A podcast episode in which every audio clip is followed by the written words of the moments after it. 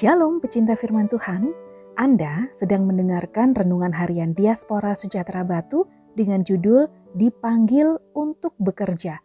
Bacaannya dari kejadian 2 ayat 15 sampai 17. Tuhan Allah mengambil manusia itu dan menempatkannya dalam Taman Eden untuk mengusahakan dan memelihara taman itu. Lalu Tuhan Allah memberi perintah itu kepada manusia. Semua pohon dalam taman ini boleh kau makan buahnya dengan bebas tetapi pohon pengetahuan tentang yang baik dan yang jahat itu, janganlah kau makan buahnya.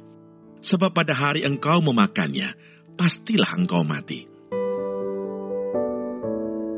Tuhan Allah mengambil manusia itu dan menempatkannya dalam Taman Eden untuk mengusahakan dan memelihara taman itu. Kejadian 2 ayat 15. Bekerja menjadi aktivitas alamiah manusia dan sudah dilakukan sejak awal sebelum jatuh dalam dosa.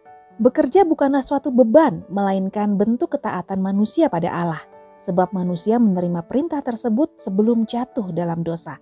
Namun, ketika dosa masuk dalam diri manusia, maka bekerja menjadi terasa melelahkan juga membosankan.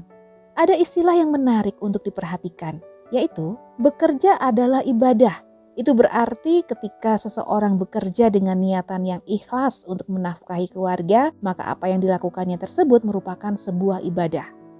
Dalam bahasa Ibrani, kata bekerja menggunakan kata avodah yang berarti pekerjaan atau servis, pelayanan, worship, dan ibadah.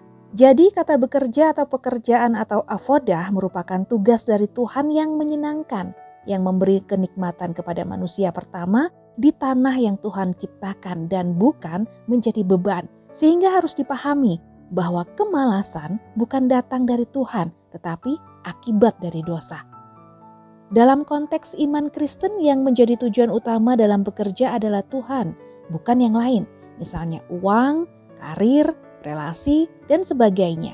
Semuanya hanyalah akibat dari pekerjaan yang dilakukan atau itu semua adalah bonus. Lalu bagaimana konsep kita selama ini ketika bekerja? Apakah kita bekerja dengan tujuan untuk memenuhi kepentingan pribadi atau kita bekerja untuk memuliakan Tuhan?